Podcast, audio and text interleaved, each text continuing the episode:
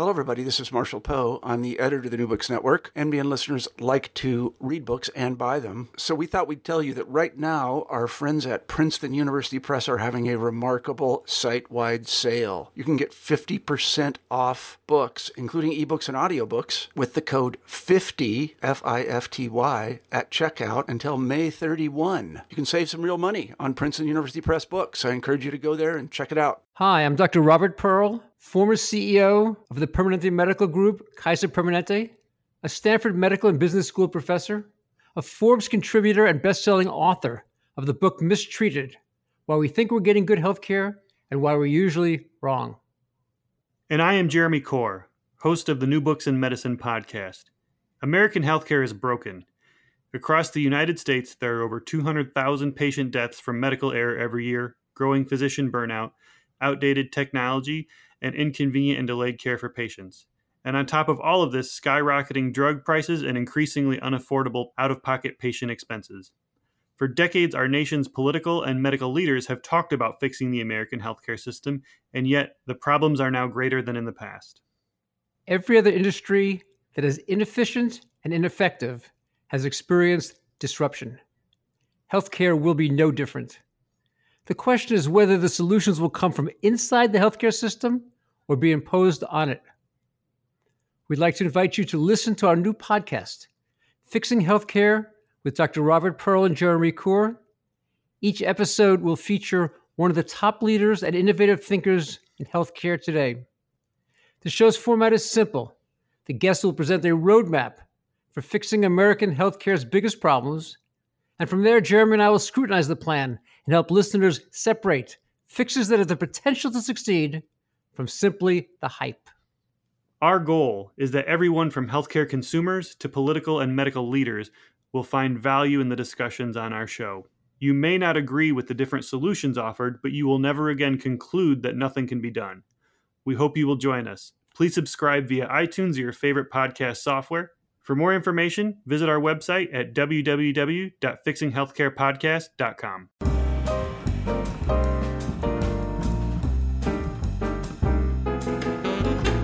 everyone, and welcome to the New Books in Medicine podcast. I am your host, Jeremy Corr. Today, we will be talking with Dr. Henry J. Przybylo. He is an associate professor of anesthesiology at Northwestern University School of Medicine and has performed anesthesia over 30,000 times throughout his career. He is here today to talk about his book, Counting Backwards A Doctor's Notes in Anesthesia. This is a book I would highly recommend to anyone with even the slightest bit of curiosity about anesthesiology. Dr. Henry J. Przybylo, welcome to the show. Thank you. I appreciate your uh, offer. Dr. J, I wonder if you could begin the interview by telling us a little bit about yourself, including how you ended up in anesthesiology. Oh, wonderful. Uh, you know, I when I was in high school, I decided uh, medicine was was a reality for me, uh, and that's quite a, a, statement coming from a truly blue collar, nobody in uh, white collar, nobody in medicine. Uh, and so uh, I decided to pursue medicine, and at the same time, I got married, and that led to a bit of a conundrum in that I was going to uh, go surgery, uh, but shortly after entering surgery, for a couple of reasons, of which my family was uh, one of them, I already had two children. Uh, I moved into anesthesia, and it seemed to fit all the needs for both myself and the family, and so I became an anesthesiologist. All right. Now, you mentioned a little bit of a, a Bruce Springsteen influence with your move into anesthesiology. Can you share that? When I was in uh, medical school, I uh, took a an elective in anesthesia. They actually paid some money. Uh, at that time, they were uh, trying to recruit people into it. I, am not sure why, because it seemed like it was pre-filled. Uh, but uh, still, I took the uh, elective in med school and uh, and entered anesthesia and promptly, I mean, with the intention of spending that money on speakers, took took that check, ran out to the stereo store, got a couple of nice big giant kick butt speakers, and in addition bought Bruce Springsteen's Born to Run. And boy, that uh, apartment uh, rumbled while I was playing with it, uh, and insidiously anesthesia kind of crept into my uh, mind and my career. So I got to ask you. Uh, I hate to ask you such a tough question this early on in the show, but uh, what was it like to crank up the volume on those speakers and rock out to the new Bruce Springsteen album? The, the the only thing I had to worry about was how disturbing to the rest of the people in the apartment building I was. uh, so yeah, but but you know, it it really didn't make a heck of a lot of consideration to me, and I just let it fly. That's awesome. Now, the name of the book, Counting Backwards, has a pretty clever meaning behind it. Can you explain that to our listeners?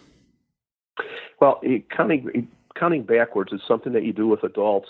Uh, in children, I uh, talk about something uh, a little bit different in the smells that they're uh, having, and that it smells like piggies at the zoo. But for adults, you just say uh, conventionally counting backwards. It's, it tends to go back to the 40s was the first place that I actually saw it mentioned. And it was at a time when uh, the medications that were used to induce anesthesia was an IV barbiturate, and, and you went off to sleep pretty quickly. so, so it was my thought, and it, there's there isn't any articles or anything out there to speak of that talked about uh, counting backwards during the 40s and 50s, and that's how how it came to be. Uh, subsequently, after I wrote the book, I actually found a uh, uh, one of the readers sent me a reference uh, to counting backwards, actually going back to the early 1900s, uh, but it was in a little bit different context, and I'm not sure that it actually stayed at that particular point in time. So it's probably mentioned first in the 1900s, early 1900s, but it seems to have come in when uh, barbiturates came for inducing anesthesia. Out of curiosity, under your care, what's the furthest back anyone has been able to count? Oh, you know, I, I mess with them. So so I watch these people come in, and uh, and you know I could see that they're they're already working at counting backwards and this and that. And and as soon as I say, okay, we're you know we're going to start counting backwards from a 100, and they start counting. Wait wait wait wait, we're going to do it by 70s, by by sevens, excuse me, by sevens, and and they they never make it into the 80s so that's just fine with me. That's fascinating. Uh, it's funny the last time i had surgery a few years ago i actually uh, remember trying to see how long i could stay awake after i was given the anesthesia drugs. And mm-hmm. uh, the last thing i remember was trying to stay awake as long as i could and that my arm was starting to get a little cold from the iv fluids so clearly i didn't do that good of a job you know it, it's it's uh, uh, rule number one of anesthesia i always win. So, and, and, that and that uh, that is yet to be disproven. So so i you know and you know i i can adjust it. I can put the medication in the iv before i even have people start counting. There's all kinds of things i can do. But the fact is as soon as i say by sevens they're so flummoxed uh, the patients never have an idea what to do. Children on the other hand it's a little more interesting because they go to sleep by mask. Uh, you know we we frequently don't have ivs they're more afraid of needles than they are of the mask, and so so they they breathe through the mask and go off to sleep by the mask, and that's going to be a little bit longer, and uh, and that's where I tend to you know tell the piggy stories because the gas smells different, mm-hmm. and mm-hmm. piggies are, are one thing in the zoo is one thing that that most of the kids understand, so so they get the piggies, and they get a few questions into piggies, you know how many piggies do you smell, how big are they, what are their colors, and that's about it for them before mm-hmm. they drift off to sleep. Okay. In the book, you detail uh, a bit about the history of anesthesia. Can you please tell us about its discovery, uh, some of the milestones along the way, and uh, some of the mysteries that still surround it to this day? Wonderful. You know, the the uh, breathing gases was uh, a late 1700s type thing uh, when scientists were starting to able to differentiate the different gases. And one of the first ones that they differentiated uh, in the anesthesia realm was nitrous oxide. And and so uh, in the late 1700s and in the early uh, 1800s, uh, laughing gas, nitrous oxide, was uh, was introduced, and it was introduced as a party drug. Uh, and laughing gas, I mean, that's that's the reason why.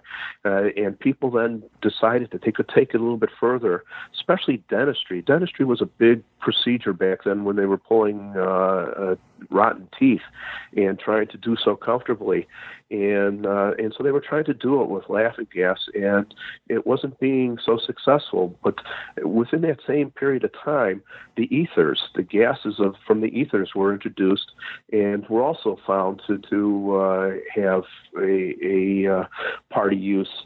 And in the South, uh, southern U.S., they were doing it to the slaves so that there would be parties with all the the whatever uh, and they would bring a slave in and they would make them uh, breathe the uh, ether and, while having them dance and watching them stumble around. And for some reason, that seemed to be enjoyment. Uh, and then uh, it was determined that, hey, you know, if, if uh, laughing gas isn't quite strong enough, but uh, ether, you know, look at the bumps these people are getting uh, and the cuts they're getting and not remembering them, maybe this is a better gas. And so uh, ether was introduced first by a, uh, a, surgeon physician in the South, Crawford Long, uh, and then uh, but there were all kinds of, of uh, superstitions and possible uh, religious things that were going on in that that he built for it. And that's why we know Crawford Long actually used ether uh, in the early 1840s. But it wasn't until the ether dome in the later uh, 40s uh, when it was actually proposed as an anesthetic agent, although anesthesia was a term coined after the introduction of it. Hmm. Okay. Now, can you please describe in your book what you call your anesthesia command center and walk us through everything that happens from when a patient enters your care to when a patient leaves your care? Okay, that's that's a, that's a great, uh, very broad question. Uh, the the command center is uh, in a, a, most people think about it the operating room.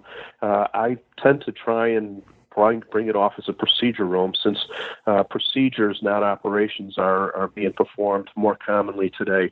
Procedures being uh, uh, endoscopies and cardiac uh, procedures and different uh, intravascular procedures. Uh, so, so it's being produced being done throughout uh, operating uh, rooms, uh, hospitals, uh, outpatient surgery centers, etc. So we go into a procedure room, and in that procedure room is the area where the uh, anesthesiologist and all the equipment is set up. And so that's my command center. So uh, what I try to describe is that if you're thinking of the room as a watch, the floor being the watch face around it. If you're looking straight forward, you're looking directly at the patient and the patient's head, which is right in front of me. Uh, and and if you start using that as uh, sort of the uh, noon time, and you start moving around to the right, going clockwise, you're now coming on to the various uh, different pieces of equipment that I'm using. And and just jump in, please, if if uh, you, you want to stop it or you want any more recognition. But you come to the the gases that are coming out of the machine through the tubes to the patient. Then you come to the anesthetic machine, which is a behemoth. I mean, this thing is, is hundreds of pounds with all the weight in it. It has all the gases, but it also has the monitors uh, on top of it. Uh, so, so that that is truly the the main command center is the anesthesia machine, uh, and so I can dial in the amount of gases that are being used, both the oxygen and, and breathing gases, in addition to the anesthetic gases, and then I can measure all of that in addition to all the vital signs I want to measure, which include heart rate, blood pressure, temperature, etc. As you continue to turn clockwise and around. Now you're reaching towards the back, and you're at the uh, six o'clock position, and and that's a uh, anesthesia cabinet that contains all the equipment that isn't being used immediately. All the things that are being used immediately are placed on top of the anesthesia machine. All the things that you think you might need are are uh, in that anesthesia cart or on top of the anesthesia cart. You keep turning around, and now you're at the uh, one, two, three o'clock positions, and that's where you're going to have the variety of IVs. Uh, IV poles and all the things that are going to be given through through the intravenous region reasons. Uh, and you're going to have drugs that you're going to be pushing through those draw lines, mm-hmm. etc. And now you continue to come around, and you're back at six o'clock, and you're back facing your patient.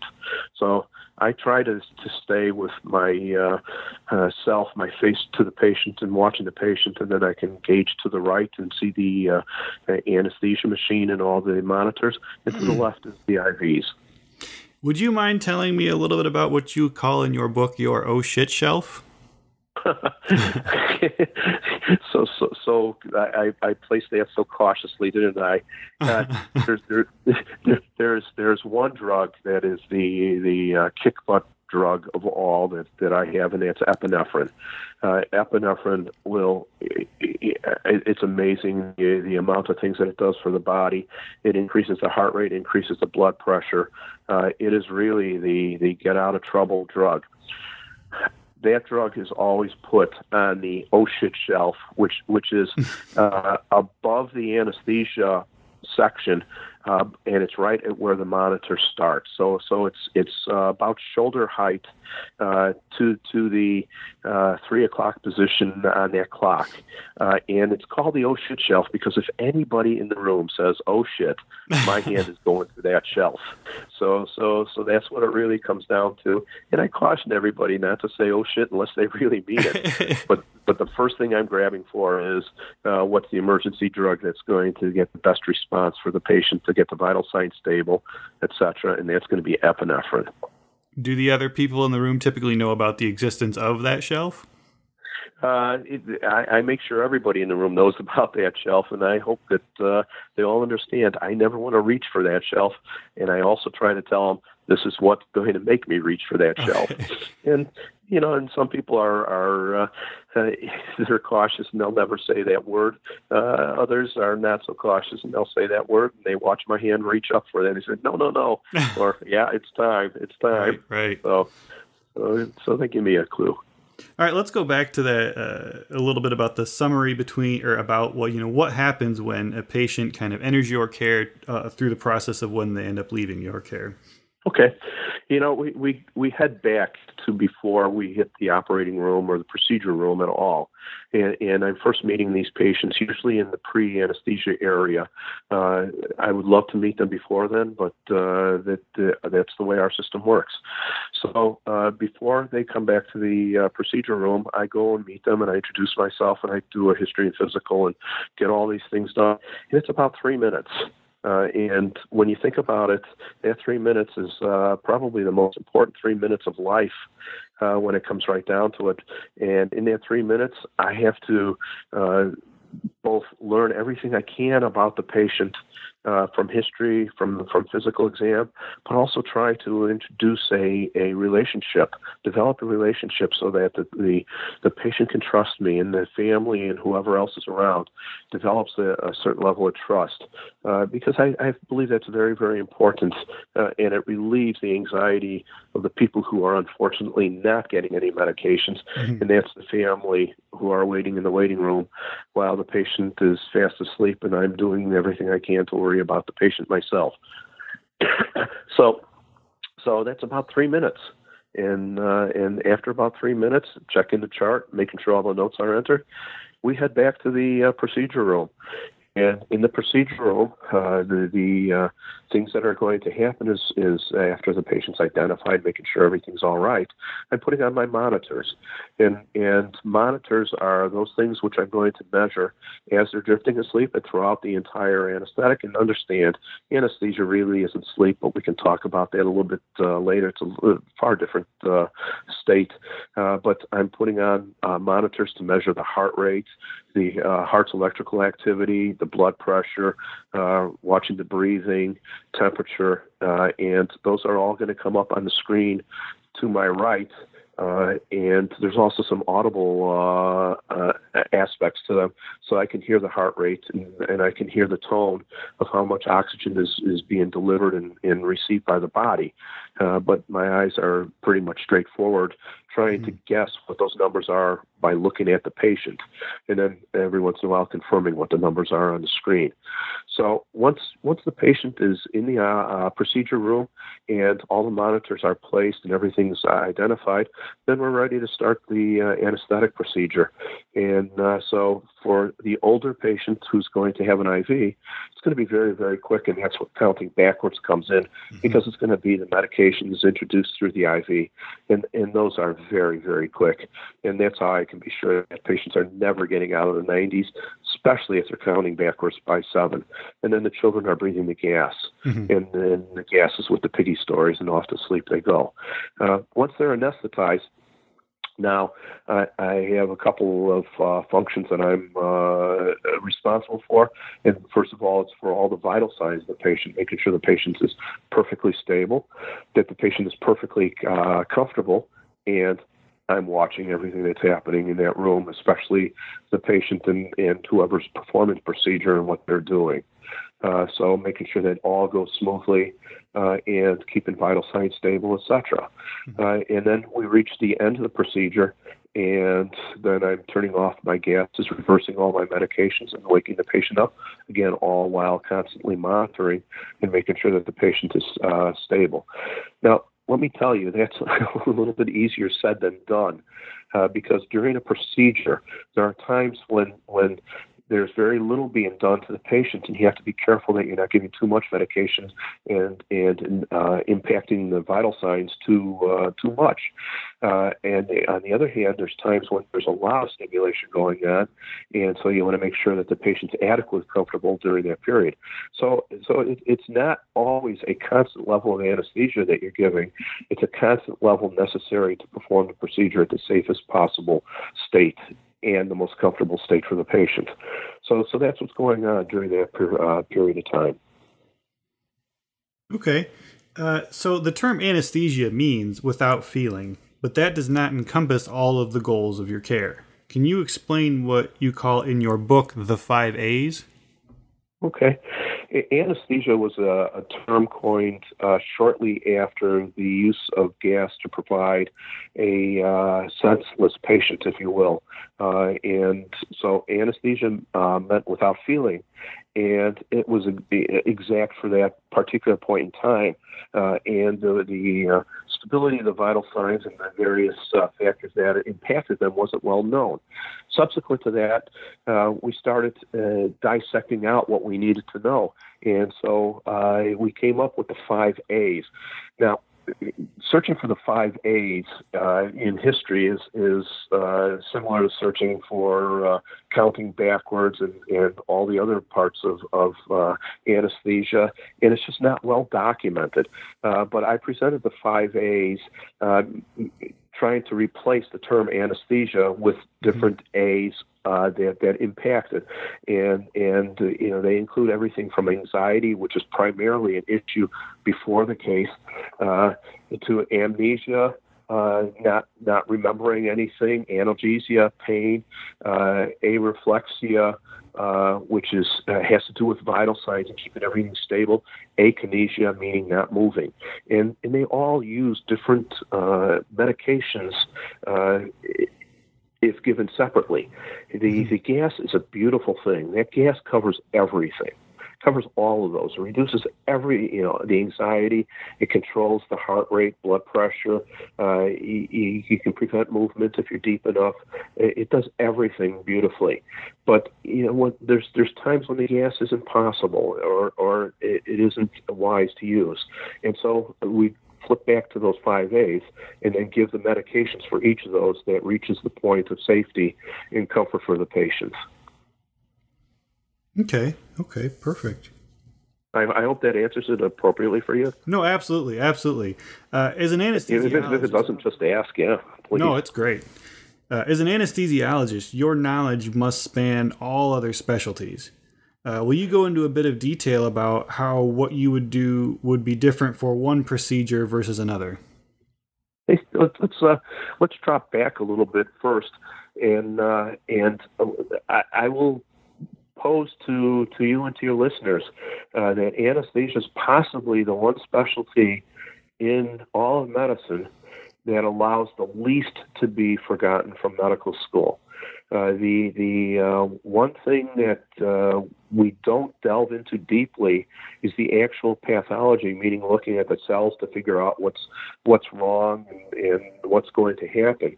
Uh, but in terms of that, you know, every step from from uh, all the all your basic sciences, uh, pathology, anatomy, physiology, is involved with anesthesia, as as are all the other uh, things, uh, uh, basic sciences associated with it from anatomy, uh, physiology, pharmacology, uh, pediatrics, uh, internal medicine, surgery. you take virtually every part of medical school is involved in a, an anesthesiologist's care and the need to know which is which is quite important. Mm-hmm. Uh, so so I, I, think that's a very very significant thing uh, about anesthesia. Uh, in terms of the specifics about what's happening, uh, let's let's uh, talk about a 20 uh, year old who uh, went down a uh, ski mountain and hit a, a, a rock and has torn a uh, knee ligament. Mm-hmm. Uh, and uh, it, it, that's one of the easier ones because they're usually fairly healthy outside of it. So you don't have to worry as much about internal medicine about that. Uh, but you want to know about, you know, you have a knee injury. Now, what do you need to anesthetize? What are those five A's is actually uh, necessary? Mm-hmm. Uh, and so uh, what what I'm most concerned about, uh, most is a little bit of an overstatement, but I am very concerned about the patient's comfort after the procedure. Mm-hmm. Anesthesia in itself is usually during the procedure itself, in, and you put the gas on, the patient goes under anesthesia, you do your procedure, you turn the gas off, and the patient's now out from anesthesia. But there's a whole lot of, of discomfort uh, that needs to be considered, and via stable vital signs. Uh, and so, so the discomfort we can we can talk about in terms of uh, regional anesthesia, uh, blocking nerves, uh, blocking the spine, and not needing as deep of an anesthetic, gas anesthetic. The patient doesn't have to be so deep that that uh, the vital signs are are concern, uh, and sometimes even memory isn't a, a big issue. The uh, patient doesn't want memory loss; they want to be awake during the procedure, and so so you're giving pain relief, you're giving stability to vital signs, you're making sure they're not moving while they're still understanding. So you break those five A's down into what you need, and on, on this 20 year old for a, a knee procedure, uh, it can become very, very interesting, intriguing on what you do and how you reach it.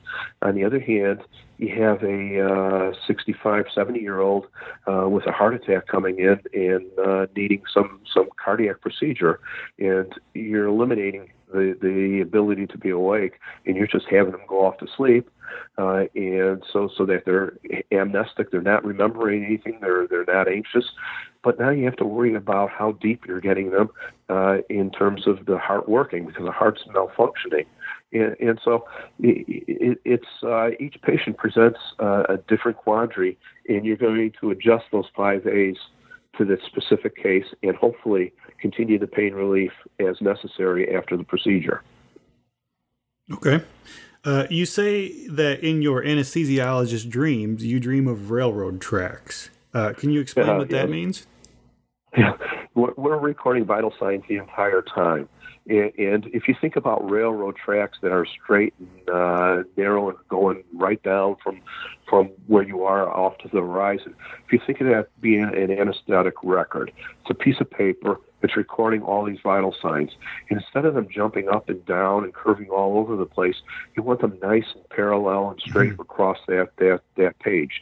And so, so those are kind of like railroad tracks running across your page, but you don't want the curves. You want them nice and straight so that the heart rate, the blood pressures, the breathing, the oxygenation, everything stays nice and stable across.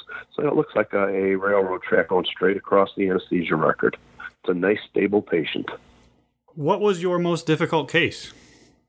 Oh God, there, there's you know, uh, there's so many of them, uh, and every time uh, a person asks me this, I'm probably thinking of a different case. Uh, one one of the cases I that I think about is actually a case that was done in uh, interventional radiology, uh, and it was a patient who was thought to have a, a hepatic a liver problem and uh, was was possibly bleeding because uh, blood was backing up in the liver and not flowing well through it, and, and then all the problems associated with a liver that's not functioning, which includes the uh, uh, clotting mechanisms of the blood and not functioning right. And uh, as we're doing the case, uh, the blood was just flying out of the patient's mouth, and it was coming from uh, uh, the stomach and we realized that his major uh, problem was the bleed uh, that was on the surface of the stomach, and uh, so so it was it was a god awful case oh, when you think about it, and it fortunately turned out well. Uh, but it was a lot. That not only was I uh, charged with trying to keep the patient stable, uh, I had the problem with the blood coming out of the mouth and uh, what I was going to do to try and stop that or, or at least get it out of my way so I could breathe adequately for the patient uh, and not have this mess going on. And uh, it took multiple hands. Uh, I had substantial help uh, pushing the blood, pushing the drugs, uh, making sure the IVs were all fine, in addition to emptying out the stomach, and meanwhile trying to keep him as stable as I could. And by the grace of God, when I, uh, in that, he did quite well and survived and uh, is still alive today. That's great. Your your specialty is pediatric anesthesiology. You share a lot of stories in the book where your warmth and compassion can really be felt, uh, even in the face of some of the difficulties that come along with that pediatric specialty. You mentioned that pre procedure fear and anxiety is something that is very common from both the child patients and their parents. Can you share a story or two about how you manage that? Oh, boy. I, I could share hours and hours. uh, about all the different uh, people that I've uh, cared for, all the patients, all the parents I've cared for.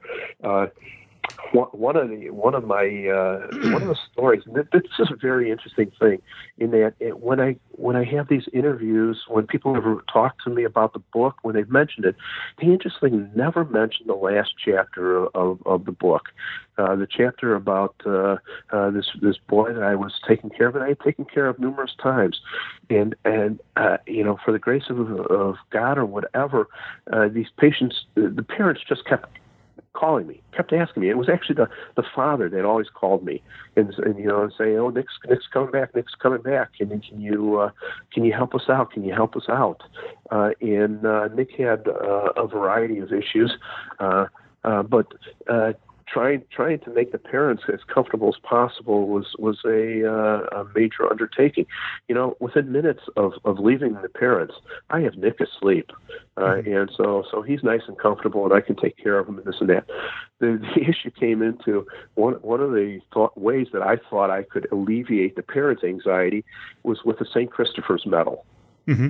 And uh, and I saw Nick, uh, and this was numerous times, numerous procedures into uh, uh, his care. But this was a big procedure. It was a cardiac procedure. He was having a redo cardiac procedure, and I saw Nick in the pre-op area with his parents, and and uh, his medal flashed and it was probably the way I walked in and the reflection out of the windows, whatever.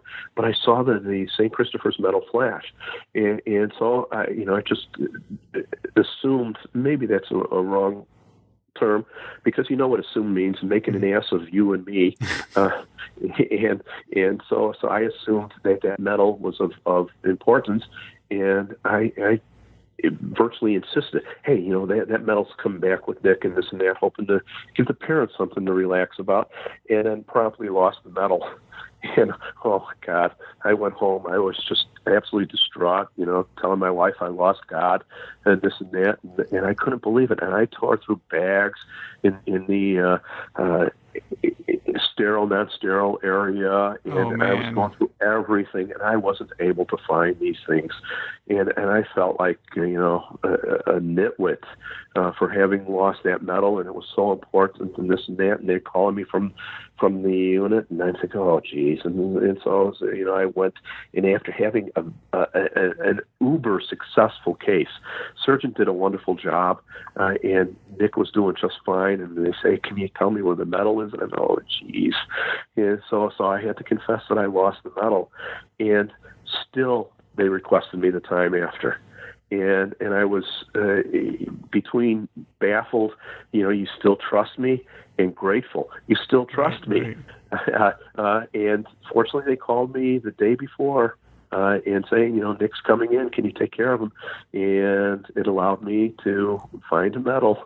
And when uh, when Nick returned to the recovery area, uh, and I got that similar phone call, uh, Dr. J, can you please come to the uh, unit and see Nick?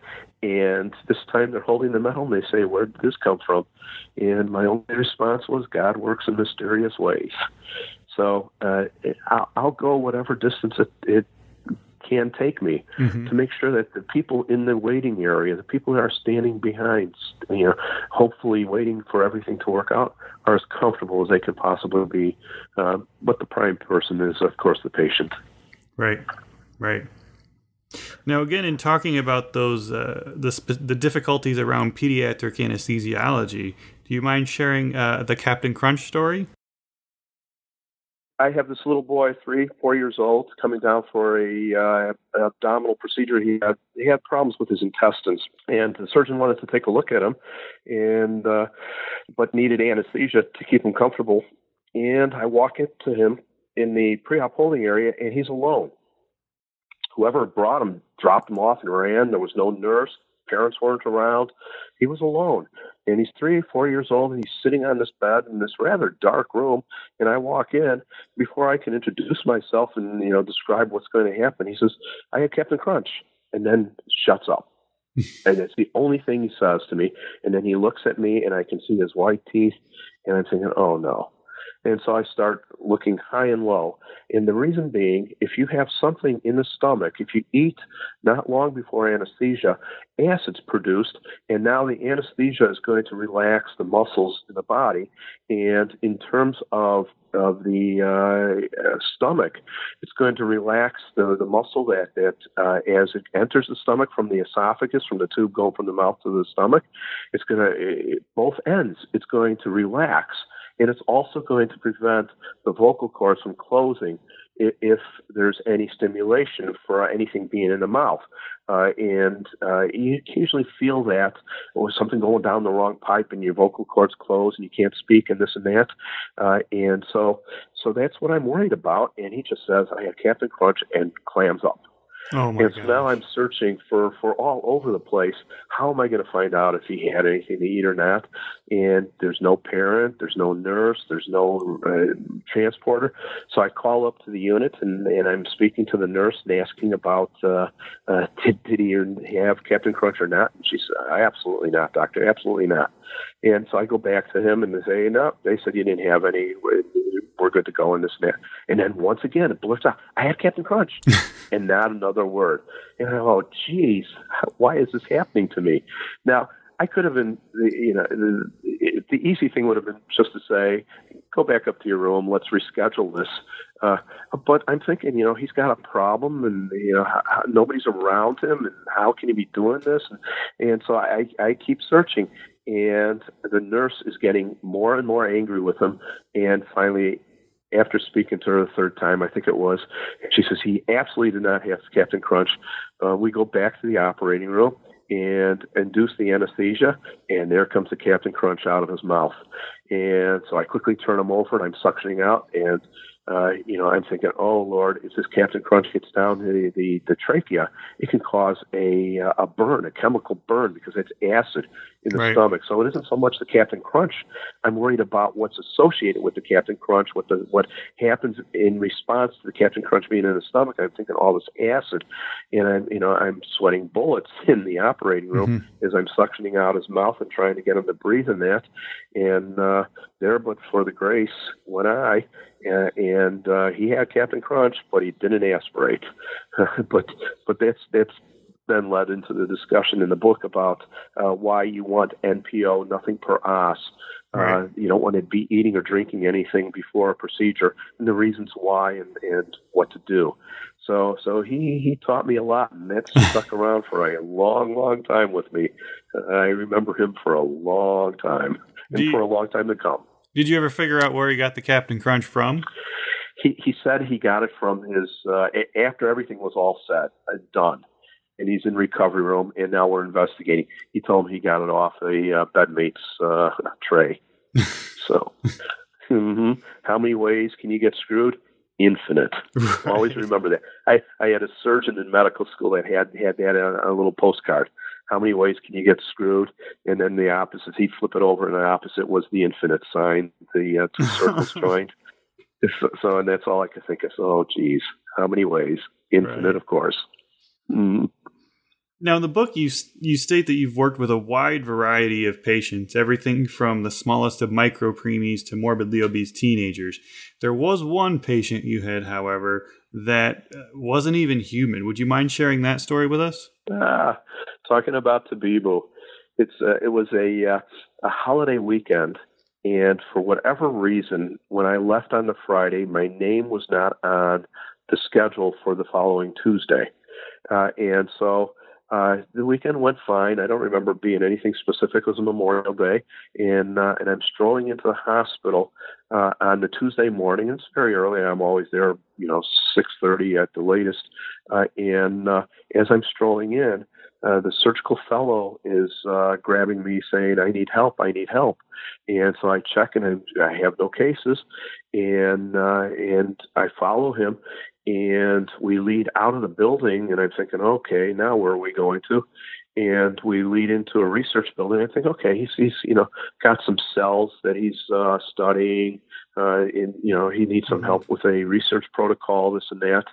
Uh, and uh, we're, wa- we're walking up the stairs to to the research center and we will approach a door uh, which was the uh, research center operating room and it's open, and I just I'm stopped in the doorway uh, because there on the uh, operating room table is a uh, a gorilla, a baby gorilla, laying on the table, and I'm thinking, oh my God, what what now? and uh, and so it's between the thought of, you know, here's this most incredible animal that you can never ever get close to, and uh, and and the animal and soon to find out uh, a young female little girl uh, gorilla uh, is having some real issues, uh, and so uh, you know you jump out of out of that mode for oh my god I got a, a great ape and a gorilla I'm taking care of to got to get this done, got to get this right. done, got to get this done. And uh, and she was in, in uh, deep doo doo. Uh, it turned out she had a bowel procedure done uh, on the uh, at the beginning of the weekend uh, by a partner of mine, and they had found that she had an infection that had eaten a hole in her intestines, and had closed that up. But those they they listened to the zoo vet, and if you think about a zoo vet. Uh, it, it's the family practitioner of medicine. Uh, they care for wide, wide, wide variety of things, uh, except in their case, a wide variety of different uh, animal species, uh, in, in, addition to all the issues that go on. And so uh, instead of thinking about this one particular animal, they were thinking of, uh, about the wide variety and say, okay, yes, you're right, this animal should go back to the zoo. And, and not understanding that this animal couldn't eat or drink. And now it's a couple days later, and this animal's in deep shock from not being able to have anything to eat or drink and no IV because uh, she's being a little rambunctious, and now she's nearing the end of life. Uh, so, so it was uh, it was a shocking time, but again, you have to kick into caring first, right, and then all the compassion and everything after. Uh, so, so dropped right into my let's care for this uh, animal, my patient, and let's make sure that this animal is as stable as can be. And starting an IV, developing an airway, uh, and getting her as stable as can be, controlling everything as possible. And meaning breathing for her, uh, watching her heart rate, giving her medications to support her heart rate, giving her medications and fluids uh, to to improve her status and it was a uh, it was a hairy few days. Uh, in in the meantime, uh, as we're caring for her, the zoo vet comes up to us a day or so later and says, you know, it's time to call it. Mm-hmm. Uh, and the the fellow and I, it was absolutely in unison. I remember it so vividly uh, that we just spoke like like we were one voice, but they were coming out of two different people and saying, you know, sorry, you had your chance. Now she's ours we'll get her back to you when we feel she's stable, but you're out of the decision loop. And with that, the, the zoo vet actually kind of melted uh, and understood that that uh, you know care was no longer her issue, and cost we would worry about that later. Uh, but right now, we're only issued about the uh, health of, of the uh, uh, great ape and uh, Tabibu. And so we we took uh, as best a care possible, and it took about four days, three to four days, and Tabibu woke up. So we we did something right and corrected everything we could, and uh, and when she woke up, she was full of uh, vigor at this point. Uh, but we kept her in the uh, uh, research center for an extra day or two just to make mm-hmm. sure she was doing fine. Uh, and we moved her off the uh, operating table, pulled out the endotracheal tube that was doing the breathing for her, and then took off the uh, IVs that that she had, and uh, set her into a room that had some uh, uh, nice uh, uh, uh, covers, but not a whole lot else, so that she couldn't get into any trouble and fed her, and she started to feed. More importantly, she started to drink, right. and uh, and we we sent her back to the zoo. What's most important about this, or most interesting about this, is that uh, you know a month or two later, the zoo had a party for all the people that were involved in, in Tabibu's care, and uh, and uh, so my whole family went down to the zoo, and they, you know they were all excited, this and that. Uh, but Tabibu was in her her uh, great ape uh, habitat and uh, and everything was happening out outside. And they had the uh, polar bear keepers, uh, and they were feeding the polar bears, and it was a wonderful time for everybody. And I just grabbed one of the zookeepers and I said, I got to go see Tabibu. And so we slipped into the back of the building, and uh, Tabibu was uh, in her uh, cage in in, in her uh, setting, uh, but it was just we were just a couple feet away through a, uh, a window, and I was watching Tabibu eat, and, uh, and it was just a very special moment for me. Uh, and that was the last time I got to see Tabibu because she actually then was uh, uh, sent off to another zoo in some animal uh, exchange, and she wound up in Columbus. And I knew she was in Columbus, but uh, you know, kind of uh, time goes by, and right. and after I wrote the chapter for the book, uh, I, I uh, looked her up again, and lo and behold, uh, to, Tabibu uh, not only went to this other zoo, but she thrived at the other zoo. And uh, I thought she was sterile. I thought she could not get pregnant. I thought the procedure had taken that away from her. Lo and behold, Tabibu had a uh, a little baby, a little little great ape, a little boy, and they named the boy JJ. And I thought, oh, this is so magnificent. You know, not only does she have a little boy, she's alive, she's thriving, but they named the boy after me. Of course, they didn't understand that. They they have no idea who I am. But there's there's a there's a little JJ uh, great ape in the uh, Columbus Zoo who's the offspring of Tabibu, and uh, and and I'm proud to say that uh, at least in part it's uh, due to the care that I gave. That's that's such an amazing story. I'm gonna have to definitely look up look up photos of her online and her uh, her little baby. Yes, yeah, I would recommend that highly. Uh, in the book, it, it is very clear that you are a confident perfectionist and one that is very self aware and hard on yourself uh, when you make what you have perceived to be an error. There was one time, though, where you felt that you had made a major error with a patient, but the patient's mother credits you with saving her daughter's life. Can you please share that story with us? Yeah, yes. This, uh, you know, this, this. I had a phone call. Uh, well, I, I don't remember if if I was on call that night or if the person at the front desk just uh, uh, recognized I was around and, and shuffled the call off to me or whatever. But I got a call about a child who uh, who had a respiratory tract infection or thought to have a respiratory tract infection, and uh, and what should be done. Uh, and so my policy has always been that that uh, if you can optimize the patient before you give them an anesthetic, you have the best chances of having an outcome, the least amount of complications as a result of that. And so uh, I looked up the child and I said, okay, this is what the story is. Let's hold for two weeks, uh, and uh, and if they're not better in two weeks, bring them in. I'll evaluate. I reserve the right to to uh, cancel the case uh, if I think it's in the best. Uh, however, bring the patient in and let me see them directly. And two weeks go by, and I, I kind of I dropped that patient. I mean, the patient just went out of my uh, mind as I was caring for other patients, and so the patient shows up and and I listen, and I'm not connecting the original phone call to this, mm-hmm. uh, but I'm told the patient may have had a cold and this and that, and and, uh, and I take a look at the patient, but I let my resident do the uh, uh physical exam, and so I'm just looking at the patient and say, okay, uh, you know, it's time to get this done, and uh, the the patient was having a combination of procedures done, and uh, and while we're doing the procedures, the oxygen level keeps dropping on the patient. And I'm not initially connecting it to the phone call uh, and everything that's going on. And and I'm thinking, oh geez, oh geez, what what did we get into here?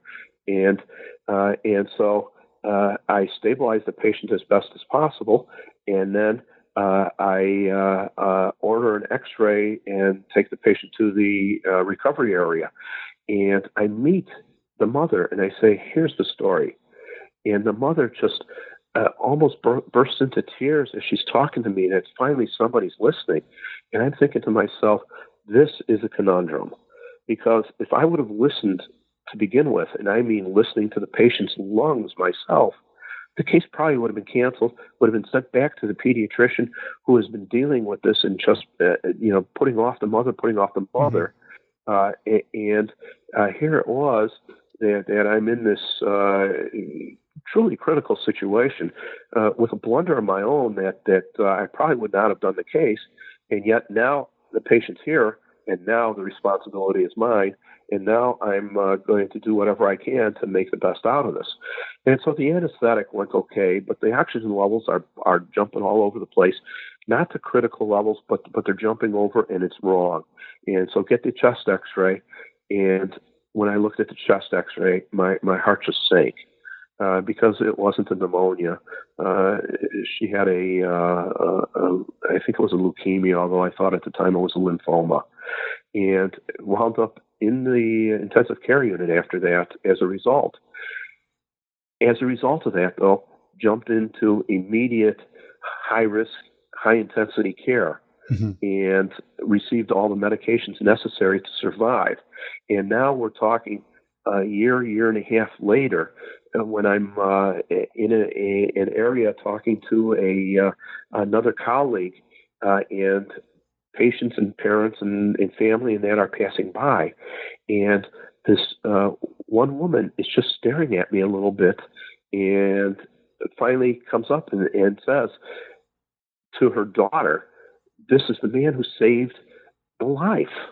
And it, it, you know, it's just like, oh my God, all this is raining down on me, and save the life is a good thing. Although, you know, I wish I would have done it in a little bit more politically correct way right. that, that, didn't uh, risk an anesthetic and a surgery for me to diagnose the fact that there's a major issue. Uh, but but uh, yeah, the leukemia was was uh, taken care of and cured, uh, and you know how, how satisfied can you feel? How much happier can you feel? And yet you still have that guilt mm-hmm. of of knowing that that the patient should have never gone to the operating room to begin with. So so you know it, it's it's one of those back and forth. Right. And right. Uh, and I don't know. I, I'll never be able to satisfy myself on it. Uh, but she's alive, and that's what counts. Right. Exactly. Exactly. Now, you're a professor at a teaching hospital. Uh, one of the themes you kind of talk about in the book is, you know, those calls that you get from people who say, I want you to perform the anesthesia on my son's surgery or my daughter's surgery instead of the resident. What do you say to that? that that's referring back to a case that that uh, uh, a mother calls me up, and it's during the day, and it's during cases in the hallway. I answer, and we're going on about this, and it turns out uh, she was a uh, anesthetist at a uh, another hospital, and she had a child who needed a procedure, but the procedure was specific enough that our institution offered it. None of the other institutions in the area offered it. And uh, and I said, okay, I, I, I would love to. And she ends the discussion saying, or tries to end the discussion saying, you know, I, I only want you to touch my child. And uh, you know, I had to stop it right there mm-hmm. uh, and say that, that you know it's a process in the process, I'd like to think that I'm the most important person in the process, and perhaps I am, but it's a process that has multiple people, all of which are necessities to the process. Right. And that once you start trying to, to uh, break the process, is when you start getting into potential errors. And I, I uh, insisted that, you know, allow me to provide the care to the best of my ability don't ask me to do anything special. Don't ask me to do anything outside of the usual. Let me do it. I will deliver your child the best care possible, deliver your child in the best condition possible back to you, but let me do it my way. And uh, and it, it, interestingly enough, after she thought about it for a while, she said, "Okay." And she it was obvious she wasn't happy the day that I took care of her child. Uh, but it was obvious that she was happy afterwards right. because a number of months later, I get a return phone call from her asking her if I would care for her son. So I care for both her daughter and her son. Uh, and I obviously made an impression upon her. Right. Uh, right. And and uh, you know that that's you, you can't break a system. You know you, you can try and get the best people that you think are available for that system, but don't change the system. Don't break the system. Mm-hmm. Keep it the way it is, and let people do their best to the best of their ability. And, and that was a, a big issue there. And I still, I mean that that's the way life is. You know, it, I love to take care of all patients uh, but it's got to be done in the way that I feel is is the most appropriate without altering the system. Right, right. Well, your book is full of, of fascinating uh, personal stories like that and others. Um, I have taken up a lot of your time today, Dr. J. Uh, my final question for you is what are you working on now? Oh, you know, I actually have three books in the process right now. Uh, and the first is, the obvious one uh, that this book is, is receiving enough attention uh, that, that maybe it needs a little bit more uh, consideration. Uh, and uh, and so a couple of the cases that were dropped out of the first book by the agent and by the publisher uh, you know, may be important enough to discuss in a second book, in addition to discussing a little bit more about the three minutes and, and a few other aspects of, of uh, healthcare and anesthesia care uh, as they pertain to to what's happening today. So, uh, and uh, tentatively, I'm calling it still counting, uh, and uh, so so that's in the process. Uh, the unfortunately, if if you read counting backwards, uh, there's a dedication in there, and that was to my wife. Um, excuse me. she passed away from a uh, brain aneurysm, and so when I when I started writing, it was to give me something to do with her while also getting great relief since I wasn't able to get relief through my own profession. Uh, the one way that I did get it was through writing. And so I went to uh, receive my master's degree uh, writing about my wife, and they're the ones who told me, put it down, you can't write through tears, and they were absolutely mm-hmm. right, and, and uh, led me on to counting backwards, which came out a whole lot easier for me to do, and I appreciate everybody's comments about, about the quality of the writing. So, uh, so writing about my wife is the uh, next thing, and then the last thing I was doing with my wife before she passed away uh, was I was writing a novel and uh, my wife was deeply uh, into the novel, uh, reviewing the novel, and so so that that's the third one, and that's probably going to be the first one that's going to come up. Hopefully, uh, a publisher will agree that it's a quality work and publish it. So the novel's called Gem. Uh, and it's about a, uh, a, caregiver and pain relief and a, and a girl with a uh, cancer. Uh, the other one, my wife with the aneurysm and all the impacts that it had on my life and then a follow up to uh, counting backwards, tentatively titled Still Counting. Mm-hmm. Well, Dr. J, I've got enough, a... isn't it? well, I tell you what, I've, I've gotten to be a, a big fan of your work, and when you're finished with any of those books, you'll have to let me know. I can't wait to read them, and I, I hope you'll come back on the show to talk about those as well. I'm truly appreciative of, uh, of your thoughts and uh, of your desire to continue to read work by me, and I would be most happy to come back to your show. Fantastic, fantastic. I want to thank you again for being on the show today. I really enjoyed it, and it was a pleasure to talk to you. Take care. Thank you for inviting me.